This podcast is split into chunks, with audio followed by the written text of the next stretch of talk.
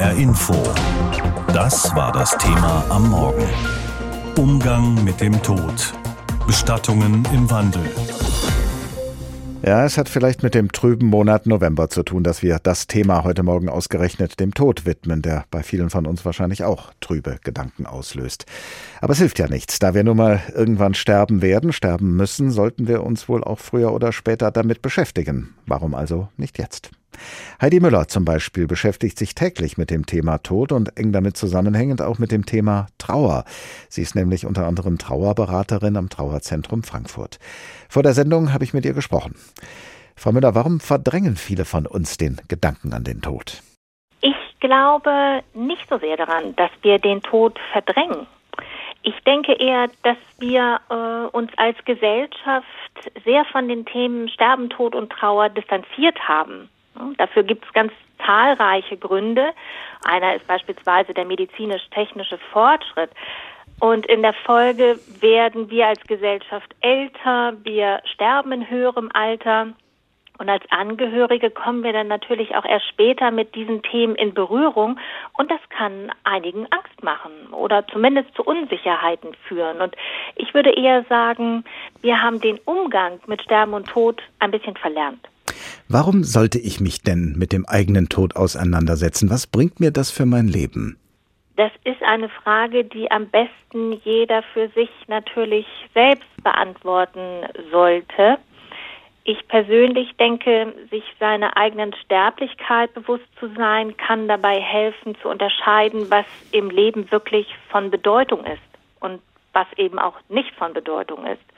Das heißt, es hilft dabei, seine Werte zu sortieren, zu ordnen, aber auch bewusster zu leben und nicht so durch das Leben zu hetzen. Denn wenn wir durch das Leben sprinten, besteht die Gefahr, dass wir den Bezug zu uns verlieren und aber auch zu anderen Menschen und überhaupt zu unserer Umwelt. Und das wäre wenig erstrebenswert. Das heißt, wenn ich mir den eigenen Tod bewusst mache, mich damit beschäftige, dann kann ich auch besser Prioritäten setzen zu Lebzeiten, wirklich sagen, was ist mir jetzt wichtig und danach auch handeln? Würde ich sagen, auf jeden Fall. Sie haben gerade schon gesagt, äh, bevor wir selbst sterben, wird ja jeder und jede von uns immer wieder mit dem Tod konfrontiert, wenn etwa die Eltern sterben, nahe Angehörige oder Freunde. Wie geht man dann am besten mit der eigenen Trauer um? Was raten Sie Trauernden, denen Sie begegnen? Sie wären überrascht, weil ich rate Trauernden gar nichts. Mhm. Weil die meisten machen das von sich aus absolut super. Man kann davon ausgehen, dass Hinterbliebene einfach ihr Bestes in dieser Situation geben. Und was Trauernden hilft, ist ohnehin so individuell so unterschiedlich und so verschieden. Deshalb ist es ganz schwierig, allgemeingültige Aussagen treffen zu können. Wenn ich etwas sagen müsste, dann würde ich sagen, geben Sie sich Zeit um erst einmal zu begreifen, was ihnen da passiert ist. Und wenn das langsam zu ihnen durchdringt, achten Sie auf sich und Ihre Bedürfnisse. Nehmen Sie sich Pausen. Umgeben Sie sich mit Menschen, die Ihnen gut tun. Trauern kostet halt sehr viel Energie oder kann sehr viel Energie kosten. Und es ist tatsächlich von Vorteil zu wissen, wo fließt meine Kraft hin, aber wie kann ich meine Batterien auch wieder aufladen.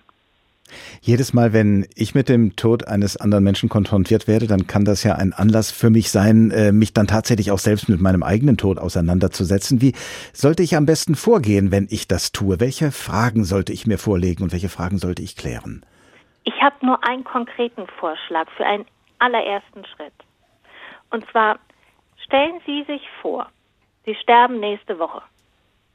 Was wäre Ihnen dann noch wichtig zu tun, zu sagen, zu regeln, wen möchten Sie treffen, wen möchten Sie versorgt wissen. Ich denke, diese ersten Antworten können ganz aufschlussreich sein. Was haben Sie ganz persönlich durch Ihre ständige Auseinandersetzung mit dem Thema Trauern und Tod für sich selbst gelernt? Ich habe vor allen Dingen zwei Aspekte gelernt.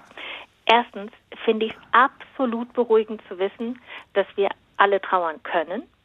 Wir brauchen es nicht erst zu erlernen. Wir können den Prozess nicht beschleunigen und wir können vor allen Dingen nichts falsch machen. Also schlicht, wir können trauern. Das ist biologisch so in uns angelegt. Was die Auseinandersetzung mir zweitens gebracht hat, die Thematik oder die Beschäftigung mit der Thematik erinnert mich immer wieder daran, dass das Wichtigste im Leben eben nicht Geld, Macht oder auch Konsum sind, sondern Menschen und ihr Mitgefühl. Wenn wir mit Sterben, Tod und Trauer konfrontiert sind, ist ein unterstützendes soziales Umfeld mit keinem Geld der Welt aufzuwiegen. Und das sind zwei Aspekte, die ich immer wieder sehr beruhigend finde. Die Art und Weise, Verstorbene zu bestatten, ist immer noch in vielen Fällen von religiösen Bräuchen geprägt, von christlichen, von jüdischen, von muslimischen zum Beispiel. Die Zahl muslimischer Bestattungen hat hier bei uns in Hessen in den letzten Jahren zugenommen. In Frankfurt zum Beispiel nach offiziellen Angaben um 145 Prozent verglichen mit dem Jahr 2014. Dabei hat zuletzt die Corona-Pandemie eine Rolle gespielt, die es eine Zeit lang unmöglich gemacht hat, Leichname ins Ausland zu überführen. Aber es liegt auch daran, dass immer mehr Muslime schon in der x Generation in Deutschland leben und dass es inzwischen mehr Möglichkeiten gibt, auch in Deutschland nach islamischem Ritus bestattet zu werden. Unsere Reporterin Lisa Brockschmidt erzählt uns, was zu einer muslimischen Bestattung dazugehört und was eine solche Bestattung für die Angehörigen bedeutet. Inna lillahi inna ilahi raji'un. Siehe, wir sind Allahs und siehe, zu ihm kehren wir heim. Ali Nakishar liest die Inschrift auf dem weißen Marmorgrabstein seiner Eltern vor.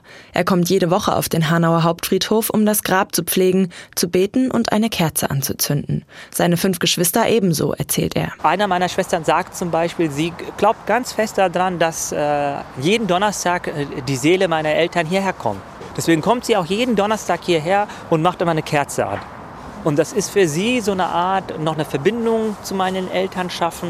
Oft kommen meine Geschwister und beten dann hier oder lesen den Koran. Für uns ist es so eine Art Pilgerstätte auch hierher zu kommen. Auf dem Hanauer Hauptfriedhof gibt es heute ein muslimisches Grabfeld, auf dem alle Gräber in Richtung Südosten und der Pilgerstadt Mekka ausgerichtet sind. Als Ali Nakishas Mutter 1998 starb, gab es das noch nicht. Deswegen ist das Familiengrab außerhalb. Die Himmelsrichtung hat sein Vater damals noch mit dem Kompass ausgemessen. Vor zwei Jahren wurde er selbst neben seiner Frau begraben. Die rituelle Totenwaschung hat Alina Kishar unter Anleitung selbst gemacht. Das war schwer, aber auch eine Ehre. Ich habe mir immer gedacht, Hauptsache ich mache es und er macht es nicht bei mir. Ich, und außerdem ist es auch eine, ähm, ja, er hat mich großgezogen äh, und es ist einfach eine ehrenhafte Aufgabe für mich in dem Moment und natürlich jetzt im Nachhinein auch ein Stück Trauerbewältigung. Mit dem Bestatter Hassan Mogni ist er heute befreundet. Er hat ihm damals geholfen, seinen Vater getreu dem Islam zu bestatten. Das Institut Aman hat dafür extra Räumlichkeiten in Maintal. Hier können Trauerfeiern abgehalten werden, die Toten für Auslandsüberführungen aufgebahrt oder aber gewaschen werden, erklärt der 28-Jährige. Wir haben den Russul, das ist die Waschung. Wir bereiten die Verstorbenen vor, damit die Angehörigen dann kommen können, gleich mit uns waschen können. Für die Waschung verwenden wir neben Seife Kafur und Sidr. Sidr dient dem, dass es sehr trocken ist und ähm, Feuchtigkeit sehr schnell aufnimmt und einsaugt. Kafur wird verwendet, um Gerüche zu unterdrücken. Es ist sehr, sehr äh, geruchsintensiv, sehr stark. So überdeckt es unangenehme Gerüche. Danach werden die Toten in Leinentücher gehüllt, da sie zu Gott zurückkehren sollen, wie er sie der Erde gegeben hat, erklärt Hassan Mogni. Deswegen wird auch ohne Sarg im Leichentuch bestattet.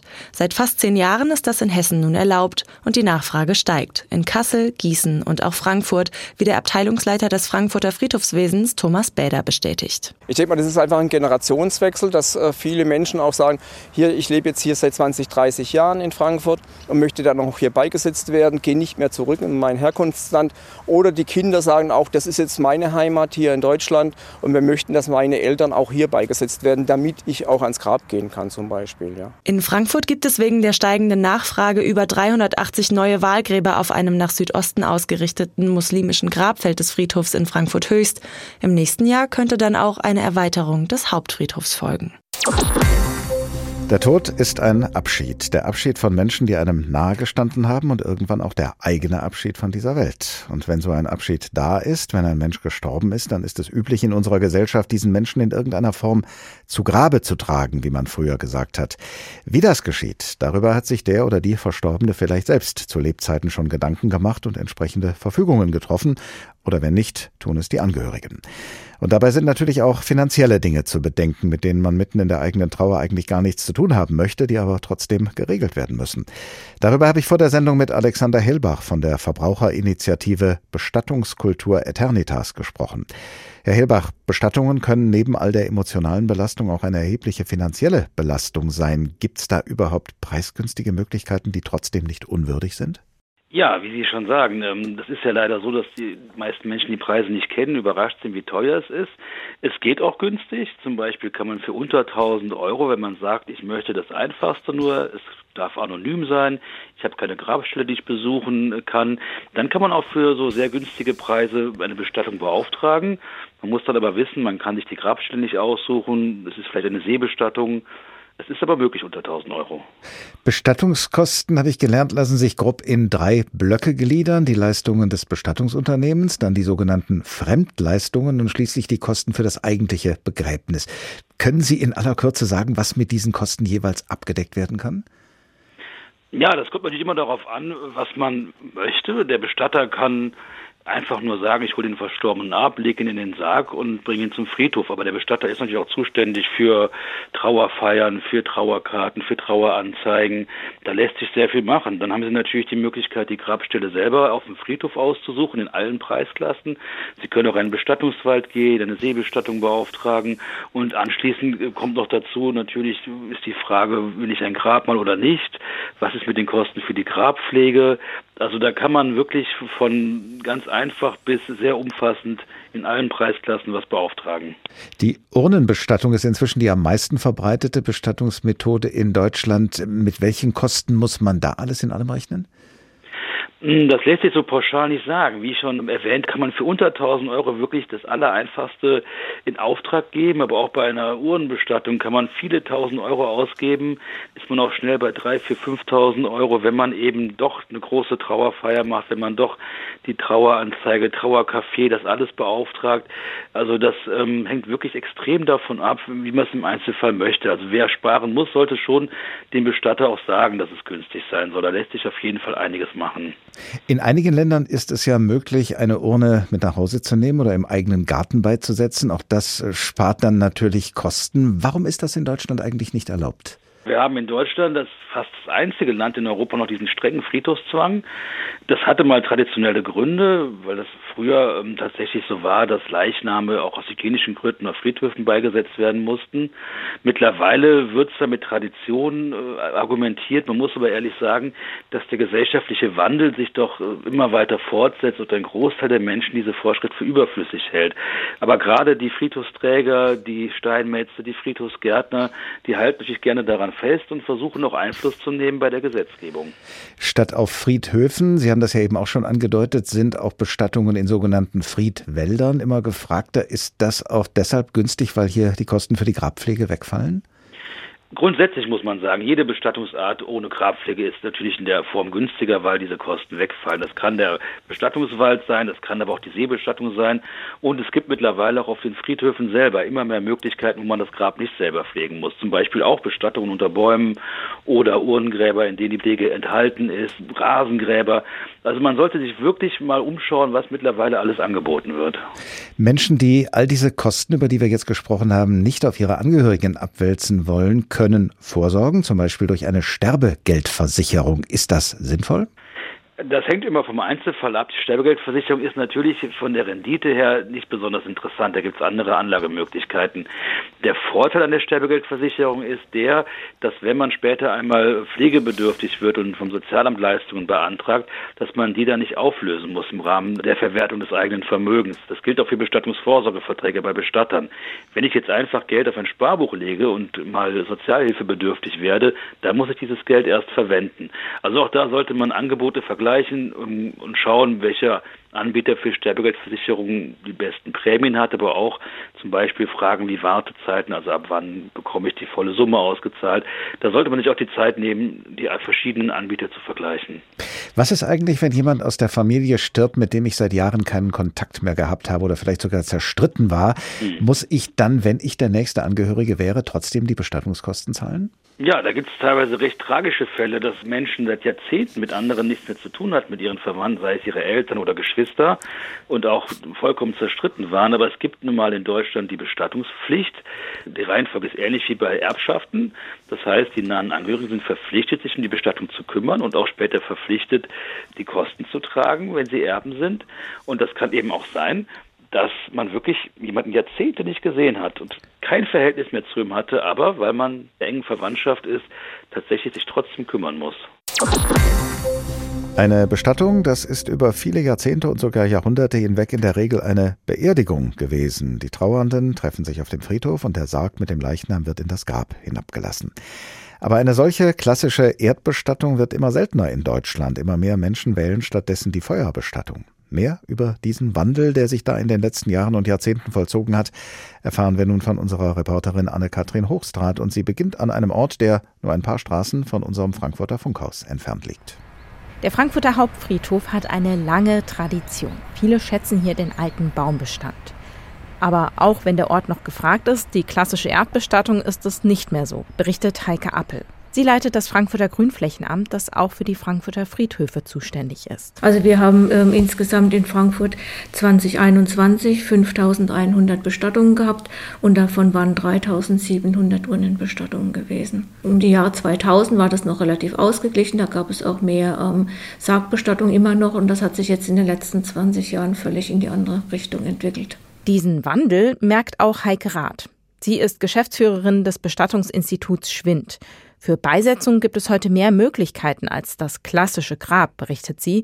Aber all diesen Formen geht eine Feuerbestattung vorweg. Da haben wir zum Beispiel schon seit langem die Seebestattung, dann haben wir Waldbestattungen, das wird immer mehr äh, zum Thema, aber auch Mensch-Tier-Bestattungen. Es gibt Flugbestattungen, es gibt Diamantpressungen, das sind alles Sachen, vor 20 Jahren ist man da komisch angeguckt worden und heutzutage gehört es irgendwo dazu. Besonders die Nachfrage nach naturnahen Beisetzungsformen steigt. Friedhofsgärten oder Waldfriedhöfe in verschiedenen Formen. In Frankfurt-Oberrath gibt es seit 2018 einen Trauerwald. 150 freie Plätze gibt es hier aktuell noch. Dass der Wald so gefragt ist, hat verschiedene Gründe. Zum einen muss sich hier niemand um eine Grabfläche kümmern. Das bestätigen mir beide Expertinnen als oft wichtigen Grund. Dazu kommt auch eine Nähe zur Natur und zum Wald, besonders in Oberrath, erklärt Heike Appel. Es gibt viele Menschen, gerade im südlichen Stadtteil, die ja sehr verbunden sind auch mit dem Frankfurter Stadtwald und die suchen dann auch für ihre letzte Ruhestätte dann auch den Stadtwald und deswegen sind diese Waldfriedhöfe mit diesen Trauerwäldern sehr nachgefragt. Möglich wäre indessen weitaus mehr, als tatsächlich erlaubt ist. In Bremen zum Beispiel gibt es keinen Bestattungszwang mehr. Das heißt, Uhren mit der Asche von Verstorbenen können mit nach Hause genommen werden. Es gibt außerdem Start-ups, die die Zersetzung der Verstorbenen zu Erde möglich machen möchten, ohne Verbrennung. Doch das ist in Deutschland noch nicht erlaubt. Die deutschen Gesetze sind strikt, so Bestatterin Heike Rath. Unsere Nachbarländer sind da deutlich liberaler. Nur mal als Beispiel, wenn Sie in der Schweiz am Bodensee sterben, dann ist es erlaubt, auf der Schweizer Seite vom Bodensee die Asche beizusetzen. Auf der deutschen Seite ist es nicht erlaubt. Also wir merken, die Deutschen sind da sehr viel konservativer und äh, Holländer, Schweizer, äh, auch die nordischen Länder, die sind da sehr viel einfallsreicher und genehmigen auch viel mehr. Dass sich die deutschen Vorschriften zeitnah ändern, ist nicht abzusehen. So leben hier viele ihre Individualität auch in der Trauerfeier aus. Blumen mit Fußballschuhen, Fotos, Lieblingsmusik, all das gehört mittlerweile ganz normal dazu. HR Info. Das Thema. Wer es hört, hat mehr zu sagen.